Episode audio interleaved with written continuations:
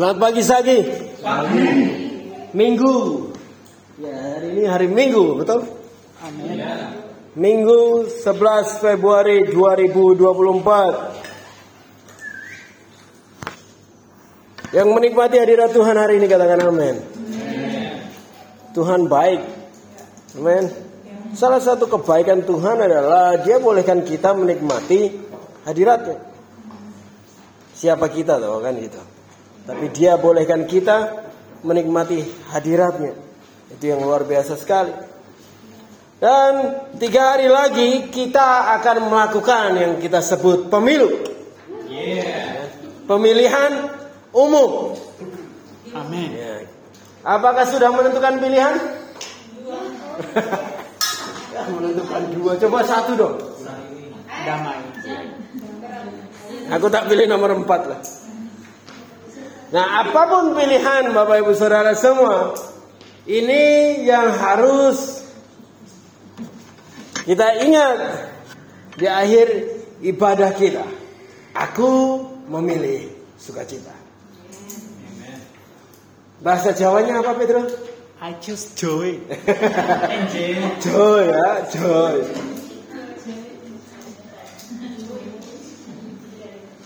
Mari kita ke 1 Tesalonika 5 ayat 16.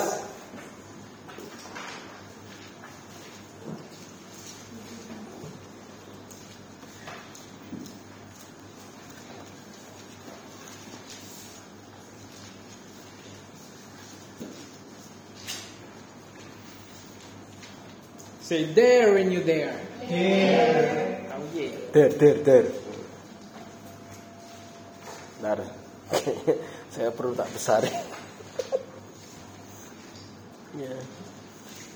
Salah satu ayat terpanjang di dalam Alkitab. Ya.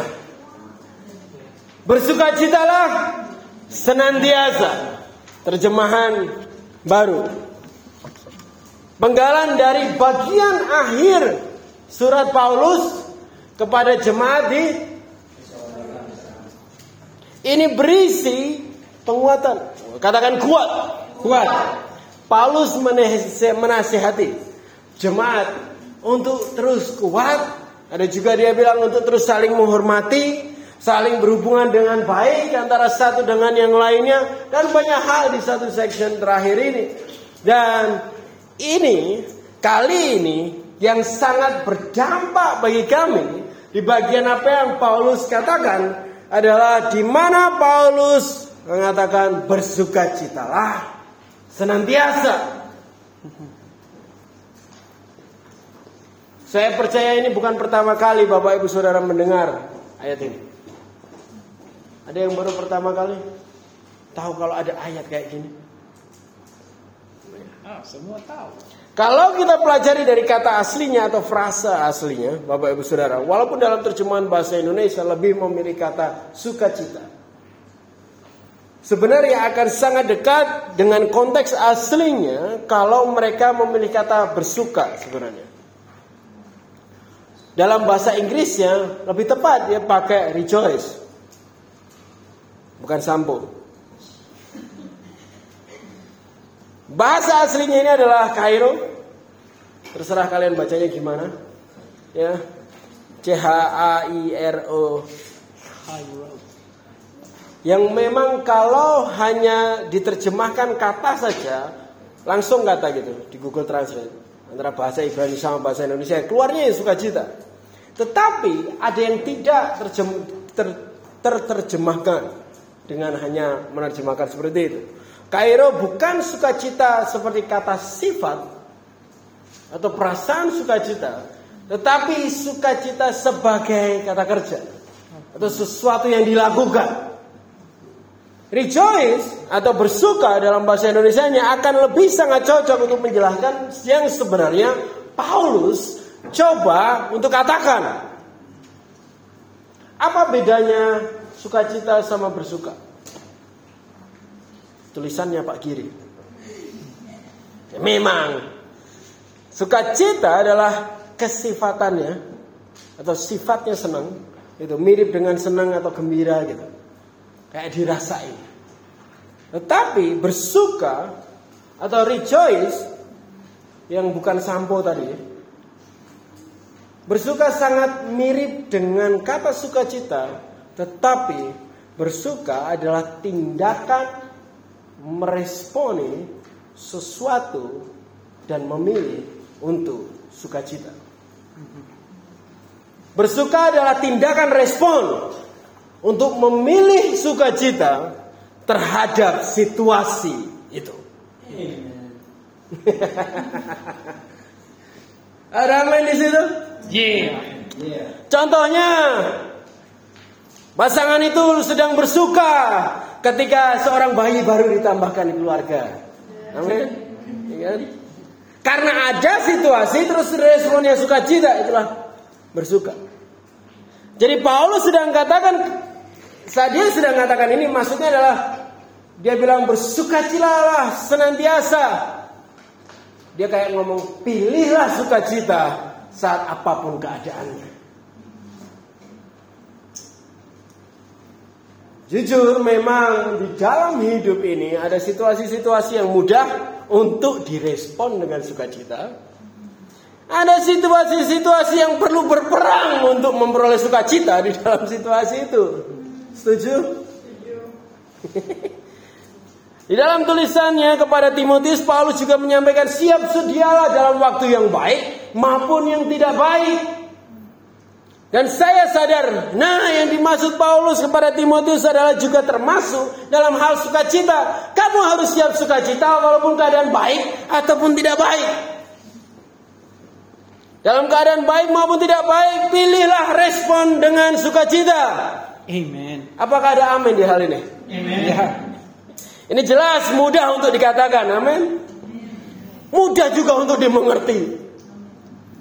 Jauh dari kata mudah untuk dilakukan. Tapi tahu nggak dari mana sukacita itu datang? Dari Roh Kudus. Betul? Galatia 5. Buah-buah Roh.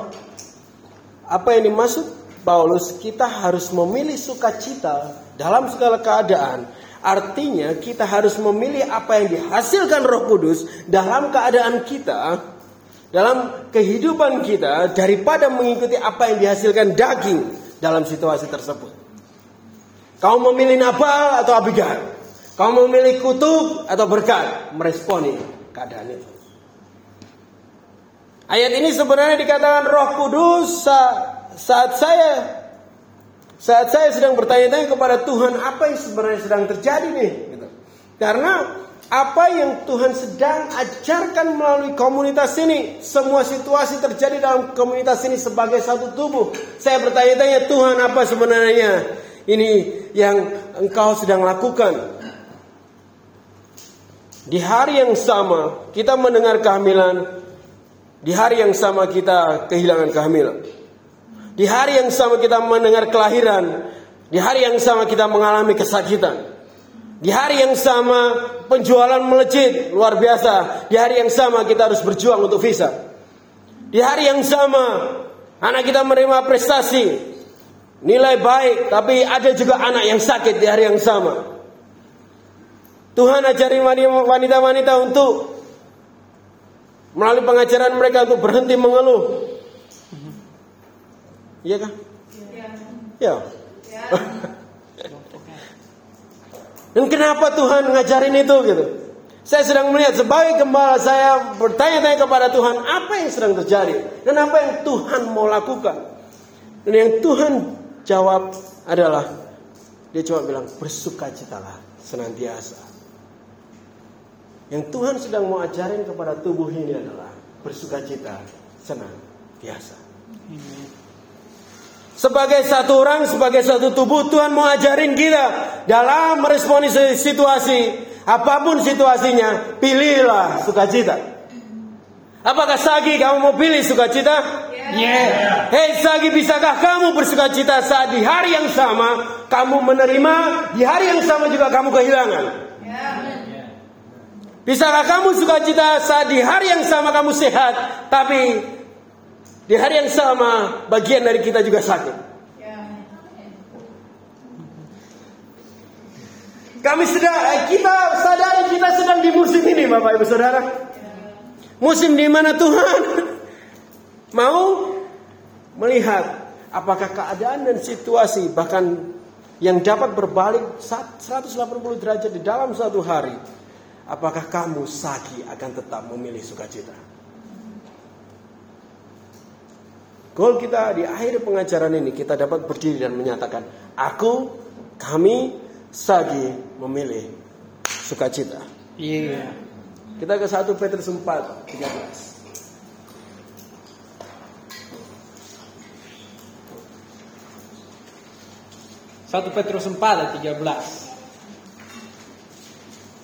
Katakan bersukacita. Sebaliknya, bersukacitalah sesuai dengan bagian yang kamu dapat dalam penderitaan Kristus, supaya kamu juga boleh bergembira dan bersukacita pada waktu Ia menyatakan kemuliaan. Sagi, apa yang coba Petrus katakan di sini? Ini merupakan hal yang tidak mudah untuk dilakukan. Ya, cenderung sebagai seorang Kristen kita nggak mau menderita, dan bahkan tidak suka jika ada kesulitan itu datang dan terjadi. Tapi hari ini saya mau katakan kepada kita semua, sebagai orang Kristen, ketika kamu memilih menjadi Kristen, kamu akan menderita. Itu akan menjadi bagian yang ditentukan untuk kita. Ya, tentu kita akan punya peperangan. Tentu saja kita akan punya kesulitan. Tentu saja kita akan punya masalah. Dan bahkan tentu saja kita akan mendengar kabar baik. Dan bahkan kita akan mendengar kabar buruk. Kita akan berjalan dan memiliki kesulitan. Dan pasti memiliki peperangan di dalam kehidupan kita. Akan ada tantangan yang kamu hadapi. Dan bahkan akan ada berita buruk yang akan kita dengar. Dan bahkan kita akan mendengar berita baik dan buruk pada hari yang sama. Sama seperti ini katakan tadi. Tapi dibalik semua itu, di dalam menghadapi penderitaan, kesulitan, sakit, kita harus belajar untuk memilih bersukacita di dalam setiap situasi itu. Bersukacita di dalam situasi yang kita alami. Memilih untuk bersukacita di tengah-tengah kesulitan. Namun itu merupakan hal yang asing di generasi sekarang.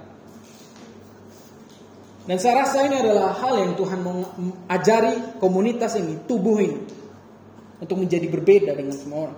Amin. Bersukacita itu hanya lahir di dalam kondisi yang baik aja. Itu yang terjadi di luar.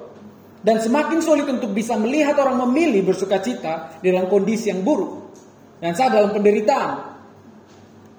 Dan ini membawa kita pada pertanyaan, kenapa kita harus menderita?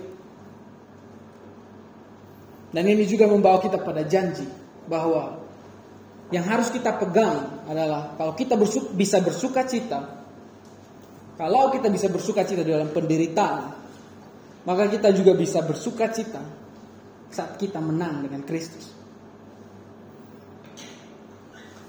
Di ayat sebelumnya Petrus bilang bahwa janganlah kamu heran dengan segala penderitaan ini. Kenapa hal ini terjadi? Kenapa ada kesulitan terjadi?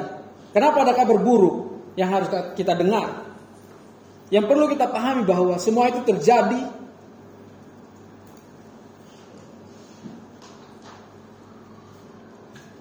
dengan tujuan tertentu.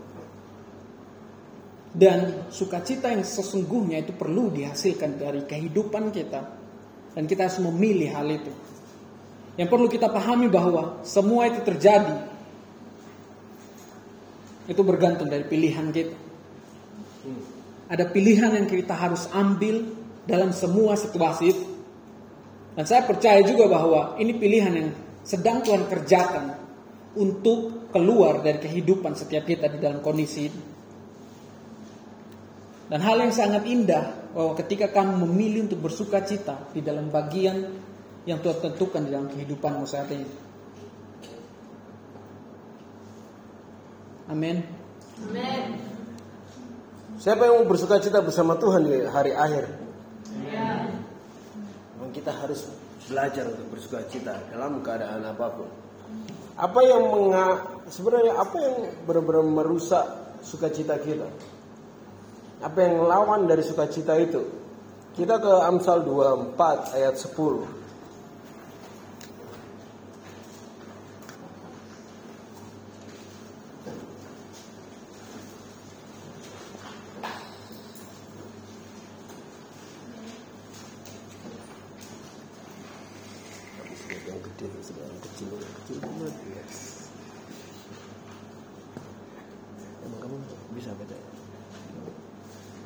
Oke, Amsal 24 ayat 10 yang udah dapat katakan amin. Ya udah dapat katakan sukacita. Sukacita. Coba lihat senyum apa kanan kirinya senyum nggak kira-kira sukacita nggak hari ini? Atau malahan sedang ngalami ini. Amsal 24 ayat 10. Jika engkau tawar hati. Oh. Amsal 24 ayat 10 apakah itu? Bapak Ibu Saudara. Jika engkau tawar hati pada masa kesesakan, padahal kayaknya normal ya, kesesakan tawar hati waktu sulit. Ternyata dikatakan jika engkau tawar hati pada masa kesesakan, kecillah kekuatanmu. Kalau kamu memilih tawar hati di dalam masa kesesakan, hilanglah kekuatanmu. Salah satu faktor terbesar kekalahan kita. Siapa yang mau jadi pemenang di sini? Yeah. Salah satu faktor kekalahan kita dalam waktu sulit adalah bagaimana kita meresponi keadaan sulit itu. Begitu kita meresponinya langsung dengan tawar hati, itu sudah menentukan kekalahanmu. Karena begitu kamu memilih untuk tawar hati, Bapak Ibu Saudara, kamu tidak akan punya kekuatan untuk menang. Akan punya bahkan gairah untuk menang lagi dalam situasi itu. Seberapa banyak yang tahu apa itu tawar hati? Tawar hati adalah hati yang tidak punya rasa lagi. Cie. Perasaan yang sudah hilang. Tawar hati juga dapat terjadi dalam bentuk kemalasan, tidak semangat. Malas ngurusin itu. Bahkan salah satu tanda yang sering terjadi adalah yang jelas terlihat kalau seseorang tawar hati terhadap sesuatu, terhadap situasi itu adalah dia selalu mengabaikannya. Kalau itu kesulitan diabaikan. Makanya skripsi biasanya sampai 2 tahun. Karena sulit diabaikan. Atau ada tantangan tertentu diabaikan. Nanti aja kan, belum jatuh tempo kan. Tugas masih seminggu lagi kan, nanti aja kan. Kesulitannya diabaikan. Sebenarnya karena kita tawar hati terhadap sesuatu itu atau situasi itu. Bahayanya adalah kadang itu terhadap seseorang juga. Inilah yang tidak bisa buat kamu sukacita di dalam situasi itu atau terhadap hal itu. Jadi begitu kamu tawar hati terhadap situasi itu, kamu sudah malas dan situasi itu tetap ada.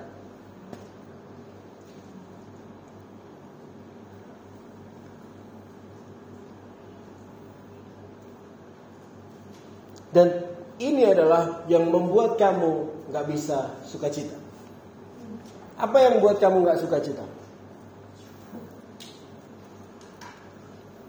Waktu kamu memilih untuk tawar hati dan bukan memilih untuk sukacita.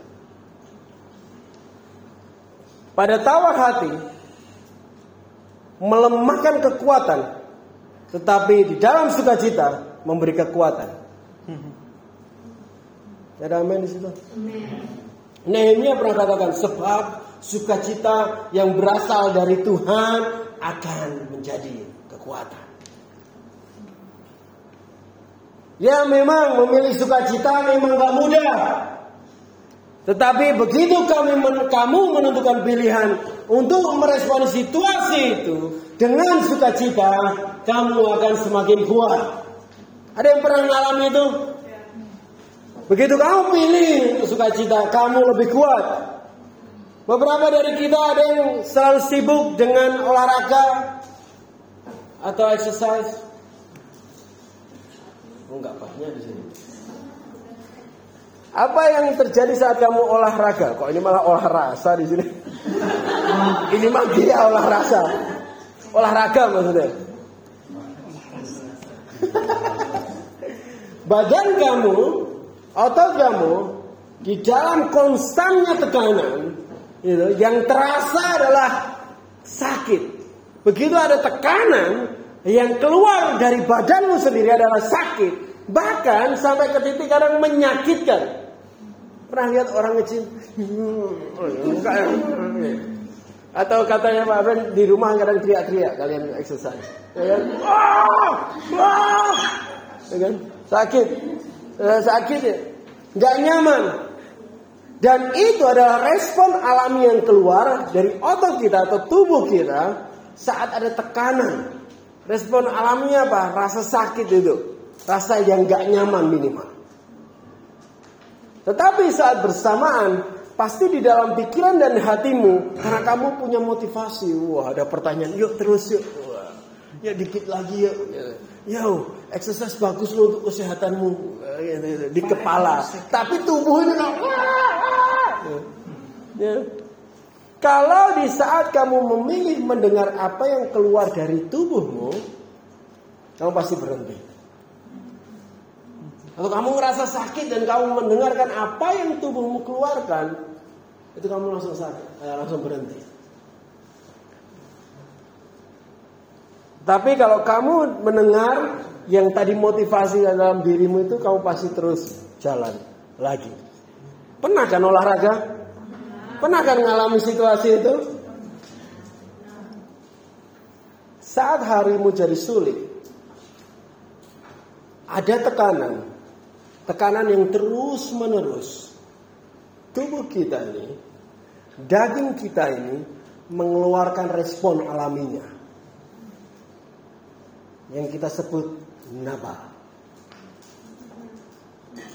Naba itu gak usah diajarin keluar gitu aja. Naba itu keluar dengan sendirinya. Pernah ngalamin itu? Ada yang sulit mengeluarkan naba? Ada yang kesulitan mengeluarkan naba? Tapi apakah kamu mau mendengar respon alami daging itu? Atau kamu mau mendengarkan respon Roh Kudus itu? Yang dilahirkan Roh Kudus, bukan yang dilahirkan daging. Yang dilahirkan Roh Kudus adalah sukacita itu. Catat tadi aja di Amsal 17:22 mengatakan hati yang gembira adalah obat. Tetapi semangat yang patah mengeringkan tulang. Aduh, orang Batak mana tulang? Tulang jadi kering. Semangat yang patah, apa semangat yang patah? Tawar hati adalah pusaran kehancuran, kelelahan dan kekalahan.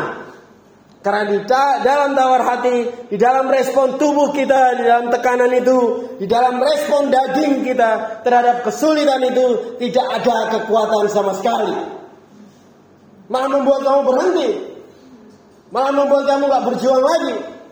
Tetapi di dalam sukacita, di dalam apa yang Roh hasilkan, di dalam respon Roh Kudus terhadap situasi itu, ada kekuatan.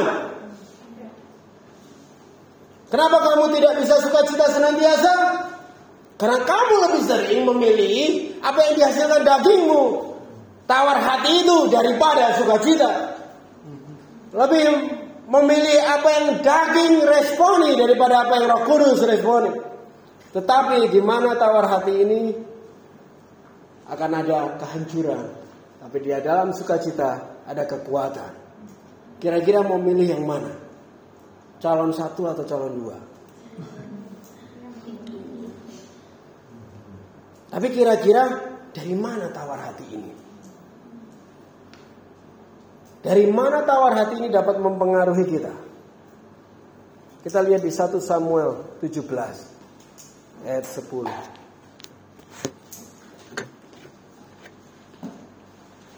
Ayat 10 sampai yang 11 ya, Pak. Ya, ayat 10 sampai 11. Saya percaya semua mau kekuatan biasanya. Ya. Saya percaya semua mau memilih untuk bersukacita dalam situasi kalian. Dan kita akan lihat di Samuel ini bahwa situasi dan ini terjadi di dalam kehidupan kita. Hal yang sama yang akan kita hadapi dan bahkan kita dapat melihat pilihan kita di sini. Di ayat 10 dikatakan, pula kata orang Filistin itu, Goliath yang ngomong, aku menentang hari ini barisan Israel. Berikanlah kepadaku seorang supaya kami berperang seorang lawan seorang, satu lawan satu. Ketika Saul dan segenap orang Israel mendengar perkataan orang Filistin itu, maka cemaslah hati mereka dan sangat ketakutan. Saya rasa kita semua familiar dengan cerita ini. Goliath tampil dengan gagah perkasa menentang barisan Israel. Dia berdiri dengan gagah perkasa menunjukkan kekuatannya, ototnya yang dia miliki, dan bahkan Alkitab mencatat seberapa kuat dan besarnya Goliath ini. Huge. Mereka bilang dia raksasa yang kuat dan perkasa. Tapi ada hal penting yang akan kita lihat di dalam semua cerita ini. Perbedaan kekuatan fisik sama kekuatan hati itu sangat penting. Di dalam cerita ini kita bisa lihat saat Saul mendengar perkataan Goliath, di situ dikatakan dia menjadi cemas. Mereka menjadi lemah dan sangat ketakutan. Coba bayangkan bahwa siapa umat Israel saat itu? Mereka adalah tentara waktu itu. Bahkan Saul punya tentara.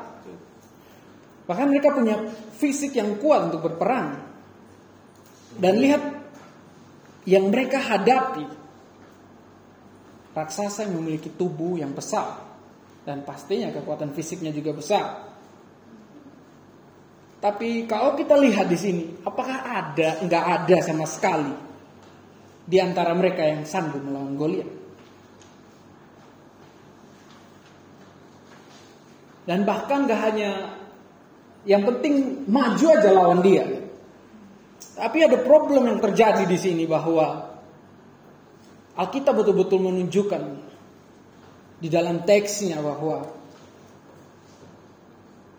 saat mereka mendengar, saya rasa di Alkitab teman-teman menuliskan hal itu. Saat mereka mendengar apa yang dikatakan Goliath ini, hati mereka jadi cemas. Cemaslah hati mereka dan sangat ketakutan. Lihat bahwa mereka tentara, mereka memiliki kekuatan fisik. Dan coba bandingkan dengan kehidupan orang saat ini. Gak peduli seberapa kuatnya fisik kamu, seberapa seringnya kamu fitness dan melatih tubuhmu, melatih otot dan kekuatan fisikmu. Tapi waktu di dalam kondisi tertentu hatimu gak kuat, maka hal itu akan mempengaruhi kekuatan tubuhmu. Saya rasa semua familiar dengan kata kuatkanlah dan teguhkan hatimu. Seberapa sering Tuhan mengingatkan umat Israel. Tapi saya rasa gak sama penting memahami seberapa penting kita memiliki hati yang kuat dan teguh. Kita perlu untuk memiliki hal itu. Tapi waktu itu, saat kondisi saat itu, untuk menguatkan dan meneguhkan hatinya itu tidak menjadi pilihan bagi Saul saat itu. Dan bukan hanya Saul aja. Semua tentara yang berdiri di hadapan Goliath saat itu. Ketika kalian memperhatikan cerita ini, di sini Goliath belum sama sekali menyerang fisik mereka. Dia baru tampil dan berdiri ngomong ke mereka. Goliath sama sekali belum maju menyerang mereka secara fisik.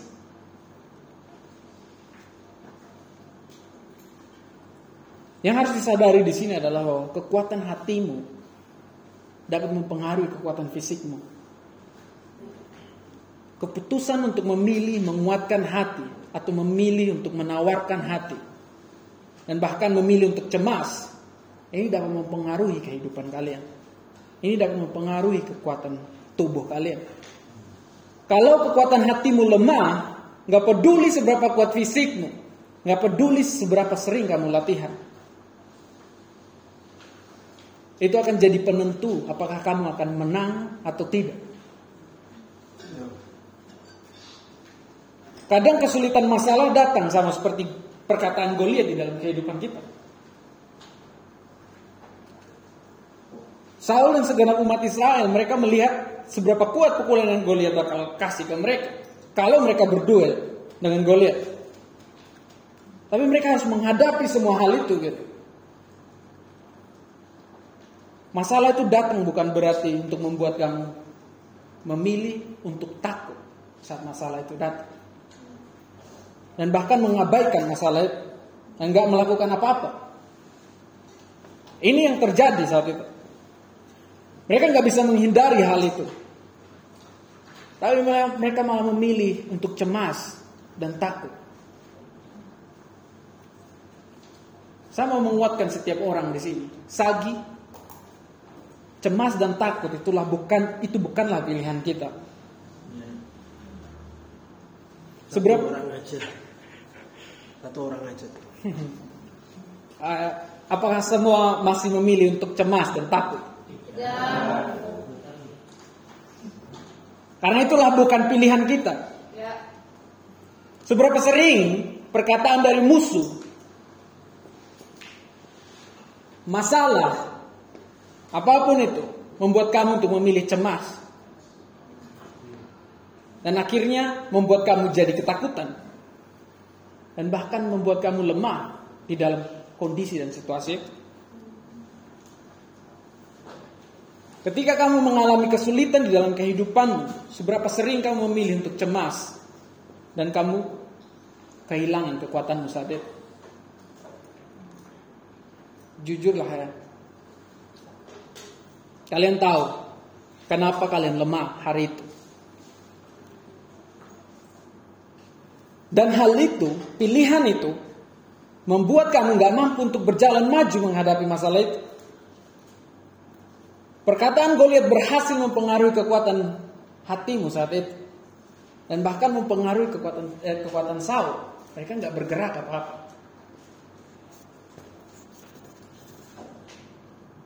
Kalian harus tahu apa yang harus kalian pilih saat masalah itu tampil menghadapi kalian. Aku gak peduli apa yang dia katakan, atau aku gak peduli seberapa buruk kabar yang aku dengar. Tetapi pilihanku hari ini, aku mau bersuka cita. Amen. Dan aku mau menghadapi apapun hari ini. Saya harap kita belajar sesuatu hari ini, amin. Yeah. Kita gak akan lagi membiarkan Goliath tampil, membuat kita memilih untuk cemas, panik dan ketakutan. Tapi saat dia tampil,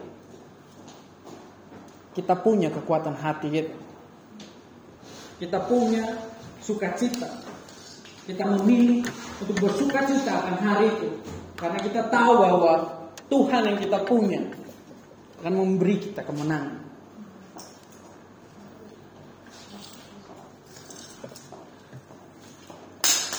Oke.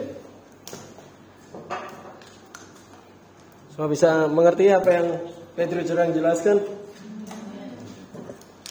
Siapa yang kenal Goliath?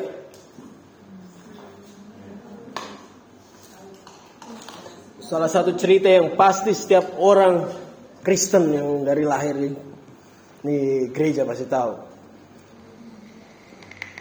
Tapi satu hal yang kami sadari bahwa bahkan Goliath itu belum menyerang. Belum sama sekali nyerang Saul dan tentara Israel. Baru ngomong aja. Ngemeng aja. Itu aja sudah mencemaskan. Masa gak ada 1, 2, 3 orang, 5 orang aja yang berani lawan 1 orang itu. Walaupun memang Goliath gede. Cuma kan ya Goliath itu. Manusia juga. Sama-sama. Tapi kenapa? Apa yang didengar? Apa yang dikatain Goliath? Buat mereka cemas. Apa yang dikatakan membuat mereka memilih kecemasan. Apa yang dikatakan membuat mereka enggak memilih untuk cita-cita.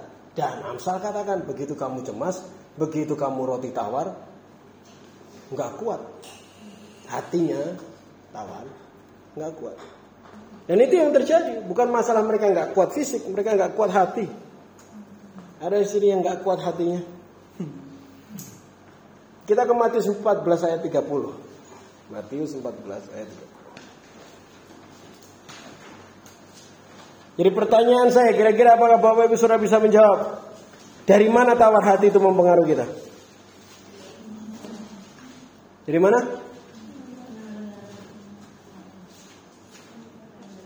Dari pendengaran. Kita lihat di Matius 14 ayat 30. Tetapi ketika dirasanya tiupan angin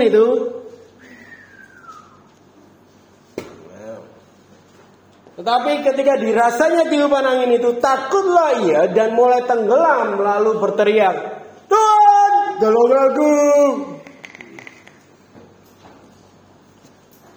Kata dirasakan yang lebih banyak diterjemahkan dengan dia melihat. Beberapa terjemahan lain dikatakan malah melihat, bukan rasa. Di dalam pengajaran lain saya sering menggambarkan drama situasi sulit dan kesesakan itu seperti ombak, badai gitu kan, dan lainnya. Kita tahu semua tentang cerita ini. Ini cerita apa? Lihat di Alkitab. Berjalan di atas air.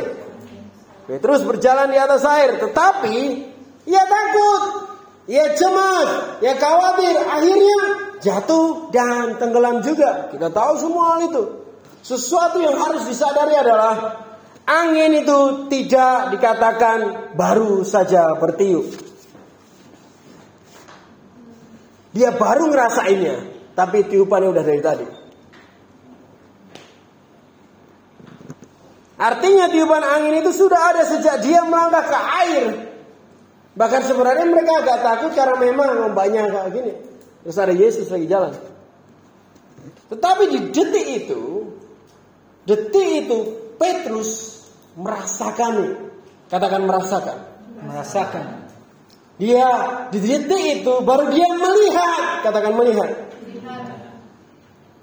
Lagi ngerasain, lagi merasakan di situasi itu apa yang sebenarnya terjadi gitu, di sekitarnya.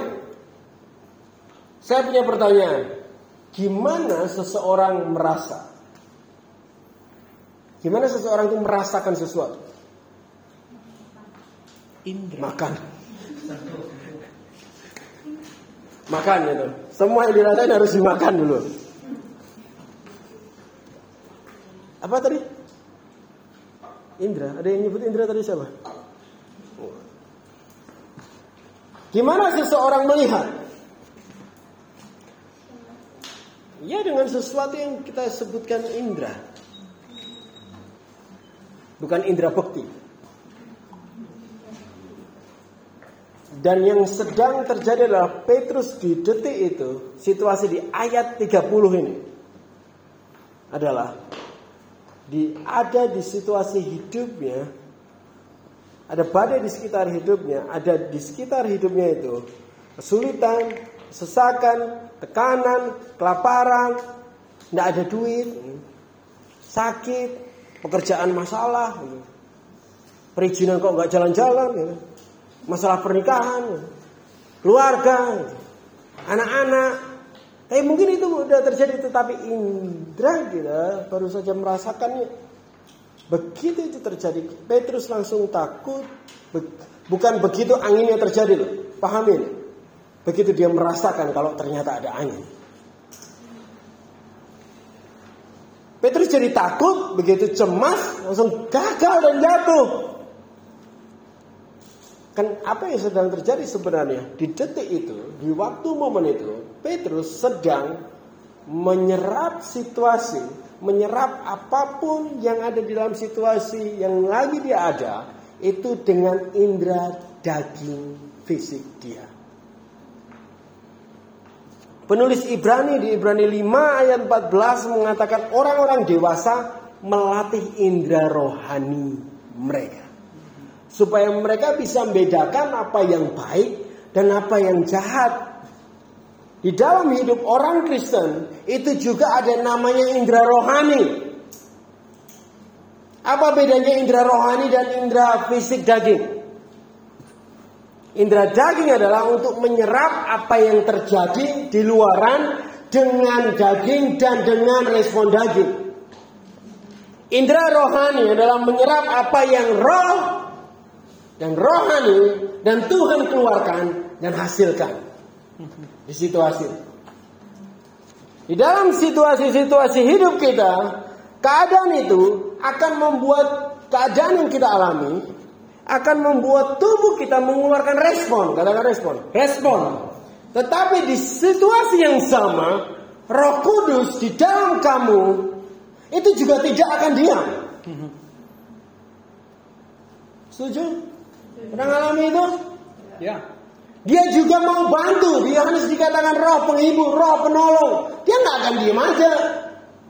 Roh Kudus itu. Di situasi hidupmu pastilah Roh Kudus akan tolong kamu. Tetapi, katakan tapi. Tapi, masalahnya adalah di dalam situasi sulit, badai itu, angin bertiup, tadi yang duit kurang tadi, yang mungkin kelaparan, yang masalah pekerjaan dan itu semua, apakah indera fisik daging yang lebih kamu andalkan atau indera rohani yang kamu andalkan? Jujur Lee, kenapa seseorang tidak bisa mendengar dari Tuhan?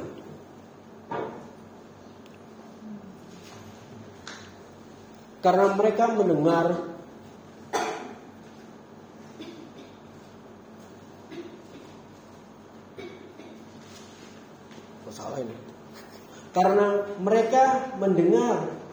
mencoba mendengar Tuhan dengan indera daging mereka.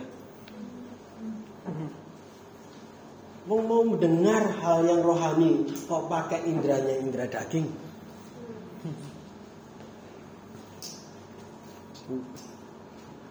Saat situasi terjadi yang kita pakai untuk meresapi keadaan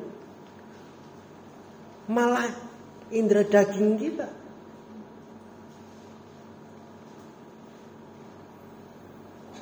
Sehingga yang kita terima adalah respon daging. Saat situasi terjadi, kita coba mempelajari situasi dengan pikiran daging kita. Dipikir-pikir terus. Coba mengukur-ukur dengan perasaan kita, enggak dengan meteran. Oh, ini begini. Aku rasa-rasa ini gini. Aku rasa-rasa. Yang akan keluar juga apa? Respon dari pengukur itu yang kita pakai. Respon dari pikiran dan hati kita itu. Dan itu yang terjadi sama si Petrus. Waktu dia ngawali jalannya, dia pakai apa yang dia dengar dari Roh Tuhan, dari Tuhan. Sini Petrus. Begitu dia bisa merasakan angin itu. Dia merasakan dengan tubuh dagingnya. Dia jadi cemas. Waktu yang keluar dalam situasi itu, daging juga yang keluar akhirnya. Karena kita ngukur pakai daging, tawar hati juga pada akhirnya. Tetapi kalau situasi terjadi, yang kamu pakai untuk meresapi keadaan itu adalah indera rohani. Catat ini baik-baik. Yang kau pakai meresapi keadaan, apa yang terjadi itu adalah Roh Tuhan. Yang muncul adalah respon rohani. Sukacita. Dan respon rohani yang membawa harapan dan kekuatan. Sehingga memilih sukacita diawali dengan memilih indera rohani. Untuk kamu bisa menerima dari Roh Kudus. Waktu situasi terjadi, jangan mengukurnya dengan dagingmu. Waktu kamu percaya gak sih? Coba bayangin. Bayangin aja sekarang. Pikir sekarang. Kira-kira yang membuat kamu cemas itu Karena kamu mikirin pakai apa? Pakai hati dan pikiranmu sendiri hal itu. Coba kalau kamu duduk kaki Tuhan dan minta Tuhan, pakai indera rohanimu, akan ada kekuatan dan harapan. Kita ke 2 Tesalonika 2 ayat 2.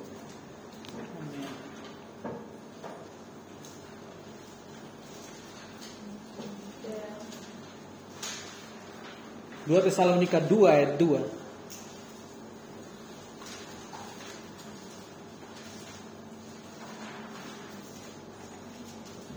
Semua sudah di sana. Supaya kamu jangan lekas bingung dan gelisah baik oleh ilham roh maupun oleh pemberitaan atau surat yang dikatakan dari kami, seolah-olah hari Tuhan telah tiba. Di dalam konteks ini, Paulus menguatkan para jemaat untuk tidak membiarkan ajaran-ajaran palsu tentang hari Tuhan membuat mereka lemah atau membuat mereka takut. Tapi seharusnya mereka harus menolak ajaran palsu itu, baik yang disampaikan melalui nubuat atau laporan atau apapun yang disampaikan oleh nabi-nabi palsu itu. Semuanya ada pekerjaan iblis, kerjaan si pendurhaka itu. Semua itu datang menjelang hari kedatangan Tuhan. Dan ini yang terjadi, yang dihadapi jemaat saat itu. Hubungannya dengan situasi kita saat ini apa? Hubungannya adalah bahwa banyak hal yang disebabkan oleh musuh yang akan dipakai untuk menyerang setiap jemaat Tuhan dan bahkan untuk menekan setiap jemaat Tuhan. Paulus sedang mengerahkan dan menguatkan apapun yang mereka dengar saat itu, semua masalah yang mereka hadapi saat itu, gak menjadi akhir dari kehidupan mereka. Masih ada hal yang harus mereka perjuangkan. Mereka harus menguatkan hati mereka untuk berjuang melawan hal itu, untuk berjuang menghadapi hal itu. Apa yang terjadi dengan Petrus saat goncangan itu terjadi. Saat mulai merasakan angin itu dan mulai menggoyahkan dia tadi dan membuat dia tenggelam. Tapi sebelumnya dia udah berjalan di atas air. Dan pahami bahwa di dalam situasi tertentu daging kita pun terdampak. Dan bahkan daging kita pun pasti mengeluarkan suara dan seruan. Karena ada dampak dari luar tadi. Dan disitulah kita bisa memilih mana yang harus kita dengar. Apakah yang harus kita dengar dari roh kita, atau kita mendengar dari apa yang daging kita sedang serukan. Dan semua hal ini bisa berdampak dalam kehidupan kita. Bisa berdampak dalam keputusan kita untuk mendengar. Dan keputusan kita untuk mendengar bahkan lebih banyak dari daging kita. Ketika kita memutuskan untuk mendengar banyak dari daging kita, itu akan menentukan apakah kita akan maju menghadapi masalah itu atau enggak. Dan itu akan menentukan apakah kita akan berhenti dan enggak melakukan apa-apa. Jemaat Tuhan harus memilih untuk mendengar apa yang Roh Kudus katakan di dalam kehidupan mereka saat itu. Dan menguatkan hati mereka untuk berjuang menghadapi setiap masalah, setiap kesulitan, setiap tekanan yang coba datang dari musuh untuk menekan. Dan bahkan mereka harus menghadapi setiap cara dari musuh untuk membuat mereka takut. Untuk membuat mereka lemah dan gak meneruskan perjuangan. Dan ini yang terjadi di saat itu. Di dalam kehidupan kita. Yang seharusnya kita dengar. Dan yang dapat membantu kita untuk terus berjalan. Dan yang menunjang kekuatan kita adalah perkataan dari apa yang Tuhan katakan. Melalui rohnya. Di dalam kehidupan kita. Itulah yang memampukan kita untuk berjalan di atas air. Itulah yang membuat kita berjalan di atas badai. Dan bahkan di atas masalah dan di atas tekanan yang kita hadapi saat itu. Dan di dalam semua hal itu, sama seperti yang pagi dikatakan bahwa pastinya ada suara dari daging kita juga. Karena angin dan goncangan dan masalah yang datang yang berdampak terhadap kedagingan kita. Tapi kita harus pahami bahwa tujuan dari semua itu adalah membuat kita goyah dan mengalihkan kita dari sesuatu yang coba Tuhan katakan melalui Roh-Nya. Masalah-masalah ini tidak seharusnya membuat kita memilih untuk kehilangan sukacita, dan bahkan membuat kita memilih untuk lemah, dan bahkan merasa bahwa semuanya akan hancur dan akan sia-sia. Pahami bahwa ini adalah cara musuh juga untuk membuat kita memilih, untuk cemas, dan akhirnya kehilangan kekuatan kita. Karena mereka menggunakan badai untuk mempengaruhi daging kita.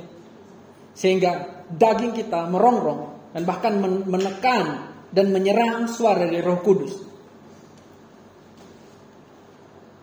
Dan ini yang terjadi di dalam cerita tadi.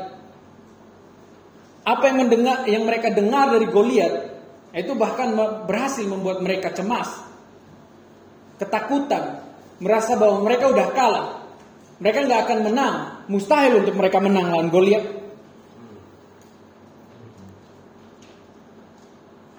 Karena apa yang mereka lihat, karena apa yang mereka dengar dari musuh ini.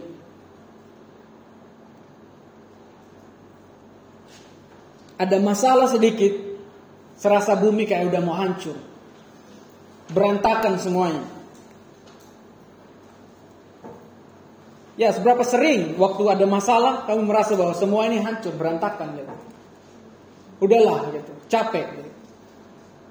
Karena saat itu dagingmu sedang terdampak dan mulai berseru. Coba dilihat kembali apa keputusan saat masalah itu terjadi.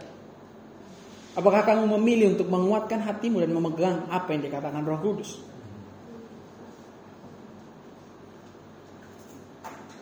Atau kamu memilih untuk mendengar seruan dari daging? Karena dampaknya dari melihat besarnya masalah ini dan merasa kamu gak kuat untuk menghadapi hal itu, merasa aku bakal kalah, udahlah ya, aku gak kuat, aku gak punya kekuatan cukup lagi untuk melawan hal ini. Ya, bahwa di titik ini kalau kamu bersikap seperti itu tandanya bahwa kamu mendengar daging lebih banyak dan membiarkan musuh berhasil mengambil alih kekuatan. Dan musuh sudah berhasil menguasai hatimu. Lemahnya seseorang itu karena dia memilih untuk mendengar dagingnya, sehingga dia memilih untuk cemas dan tawar hati. Dan itu membukakan pintu untuk ketakutan itu masuk menguasai hatinya dan bahkan menguasai kekuatan.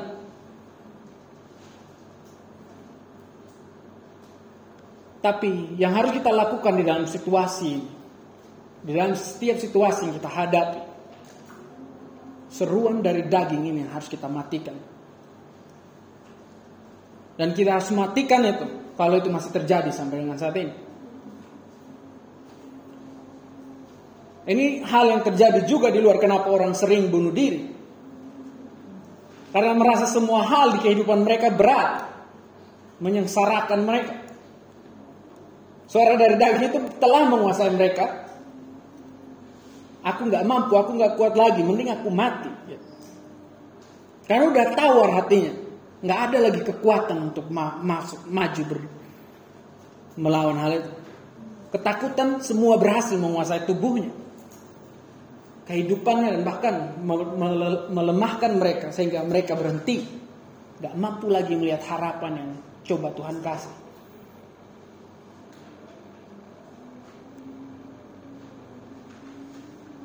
Tapi hari ini Tuhan mau kuatkan kita semua bahwa apapun masalah yang terjadi, kita mau bersukacita dan berdiri menghadapi hal itu. Kita tahu kalau Tuhan izinkan ini terjadi, ada kemenangan yang Tuhan siapkan untuk kita. Ketika kita memilih untuk bersukacita di dalam situasi apapun, kesulitan apapun, maka itu akan terus menentukan kita untuk terus maju dan berjalan sampai dengan menerima kemenangan. Dan itu yang harus kita pegang, bahwa kedagingan suara dari daging kita hanya mampu, hanya bertujuan untuk membuat kita gagal untuk melihat harapan dari apa yang Tuhan mau bawa dalam kehidupan kita, dari perkataan yang Tuhan omong ke kehidupan kita saat ini. Kita ke 1 Samuel 17 ayat 45.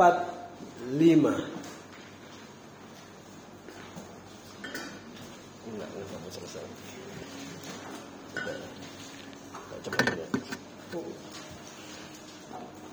Salah satu boleh bacakan 1 Samuel 17 ayat 45, terserah mau terjemahan apapun. Tetapi Daud berkata kepada orang Filistin itu, engkau mendatangi aku dengan pedang dan tombak dan lembing, tapi aku mendatangi engkau dengan nama Tuhan semesta alam, Tuhan segala barisan Israel yang kau tantang itu. Percaya nggak percaya, situasi sulit itu berisik banget. Iya nggak? Iya. Di telinga, di pikiran, bahkan di hati, bahkan di tidur aja situasi itu masih ngomong.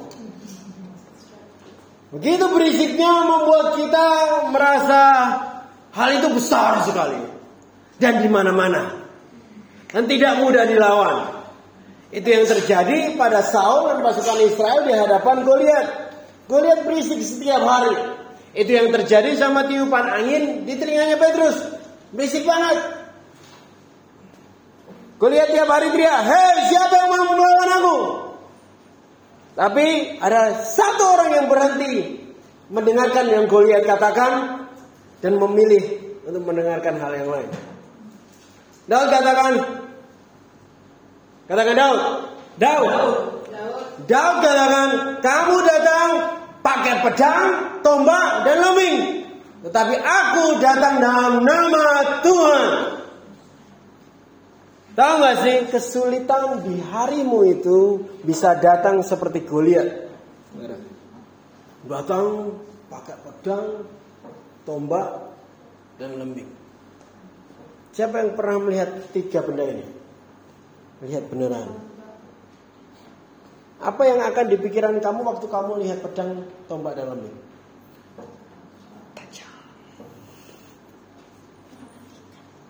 Tajam. Enggak kan? Ada ketakutan yang didatangkan oleh benda-benda itu. Wah, itu bisa memotong nih. Wah, kalau kena sakit nih. Weh, bisa membunuh nih. Semua ancaman itu langsung keluar di pikiran dan hati. Dan juga bagaimana situasi buruk harimu itu bekerja juga kayak gini. Waktu situasi itu datang mendekat, ancaman-ancaman itu mulai kamu rasakan. Gimana ya kalau nanti aku telepon orang tuaku, apa yang nanti mereka katakan? Kalau aku ngomong mau pindah ke kontrakan, nanti pasti mama marah. Nanti kalau aku bilang mau nikah tidak pakai adat, nanti papa marah.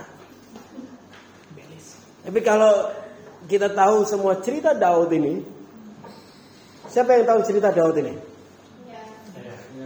Tahu gak sih, pada akhirnya pedang, tombak, lembing tidak sama sekali mengenai kulitnya. Enggak mengenai kulit Daud. Kenapa? Karena apa? Karena Daud datang dengan nama Tuhan. Kamu mungkin melihat, merasakan, dan mendengar dari daging itu, dalam situasi itu, dan memilih. Ada pilihan untuk mau mendengar Roh Kudus atau daging itu. Tapi nama Tuhan lebih berkuasa dari semua itu. Inilah yang Daud percayai. Apakah kamu percaya seperti Daud percaya? Ya. Atau kamu percaya kekuatan tombak itu? Percaya kekuatan lembing itu dan kamu mendengarkannya dan memilih untuk mempercayainya? Saya mengatakan tadi tentang indera rohani, tentang memilih apa yang dihasilkan Roh Kudus yang membawa kita kepada sukacita dan kekuatan. Itu semua tidak terjadi ke kamu kecuali kamu mengutamakan. Kecuali kamu selalu mengutamakan, selalu mempercayai nama Tuhan adalah segalanya. Yang membuat orang gak milih indera rohani, yang membuat orang memilih gak mendengar apa yang Roh katakan, karena mereka tidak mengutamakan nama Tuhan. Daud gak peduli apa yang kamu bawa, aku bawa nama Tuhan. Gak peduli ancaman macam apa, aku datang. Daud katakan bahkan, Tuhan penolongku, Tuhan adalah gembalaku, Tuhan adalah kota perlindungan, Tuhan adalah kota benteng. Nama Tuhan dia utamakan di dalam segala hal. Nama Tuhan dia tinggikan di dalam segala hal, dia agungkan di dalam semua situasi itu.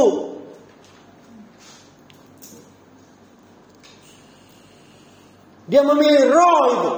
Dia memilih Tuhan. Biarlah situasi itu datang dengan semua ancaman yang ada, tapi kami minta kamu memilih nama Tuhan yang diutamakan.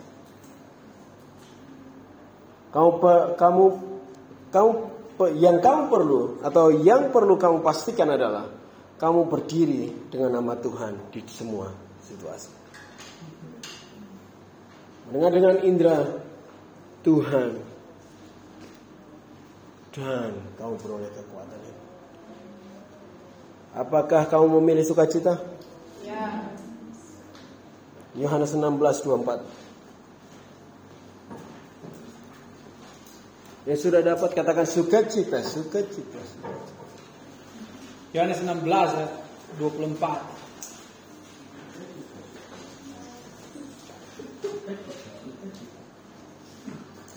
Yes. Sekali saya rasa bahwa ini adalah waktunya di mana kita melihat bahwa nama Tuhan itu berkuasa. Ketika kita memilih untuk berdiri dengan nama itu.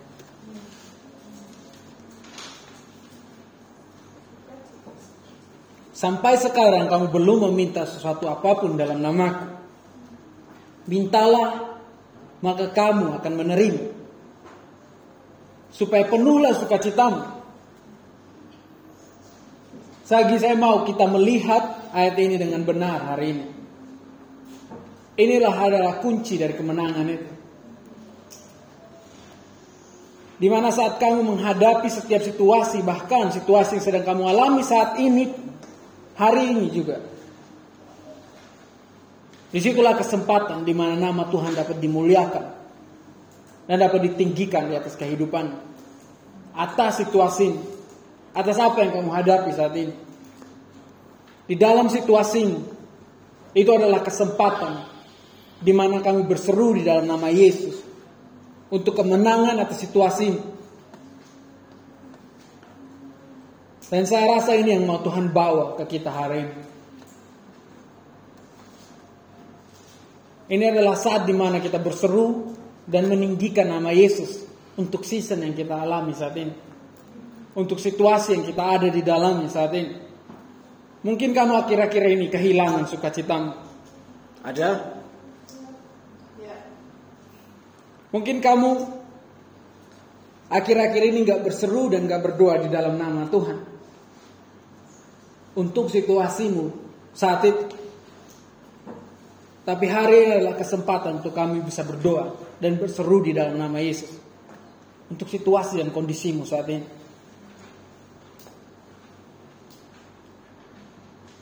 Alasan kenapa Yohanes menuliskan hal ini, bahwa ini merupakan kunci untuk kita semua, di mana berdoa dan berseru di dalam nama Yesus untuk raksasa yang kamu hadapi saat ini. Karena di sini ngomong dengan jelas apa yang Yesus sebutkan ke mereka. Kalau akhir-akhir ini kita malah gak mengalami apapun, gak mendapati apapun, gak melihat apapun, sesuatu apapun terjadi, inilah kesempatan hari ini kamu akan melihat hal itu. Inilah kesempatan kamu memilih hal itu. Hari ini kamu akan menerima karena kamu berseru kepada nama di atas segala nama. Dan ini akan menjadi pattern kita untuk apa yang akan datang berikutnya. Apa yang akan kita hadapi ke depan. Ketika kalian ingat bahwa setiap orang yang berseru kepada Yesus saat itu untuk disembuhkan, untuk dipulihkan, yang buta melihat, ketika mereka berseru, apa yang mereka terima saat itu? Mereka mengalami kondisi, mereka mengalami kuasanya untuk kondisi mereka saat itu. Ingat di momen-momen waktu kamu berseru ke Tuhan, waktu kamu memanggil dan memuliakan nama Yesus, apa yang Yesus lakukan saat itu di kehidupan?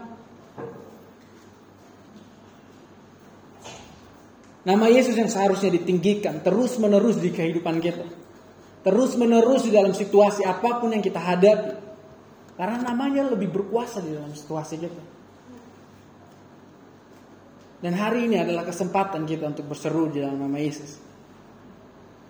Jika kamu berseru untuk kesakitan yang kamu alami saat ini, itulah kesempatan di mana kamu meninggikan nama Yesus dalam situasi ketidakpercayaanmu saat ini.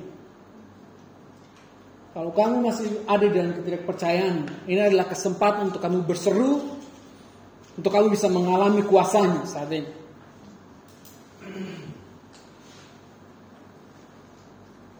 Ini adalah kesempatan di mana untuk kamu meminta di dalam nama Yesus, dan bahkan untuk situasi terburukmu hari ini. Pahami bahwa saat kamu berseru dan meminta dalam nama Yesus, ada kuasa yang akan kamu terima. Siapa yang mau memilih sukacita hari ini? Amen.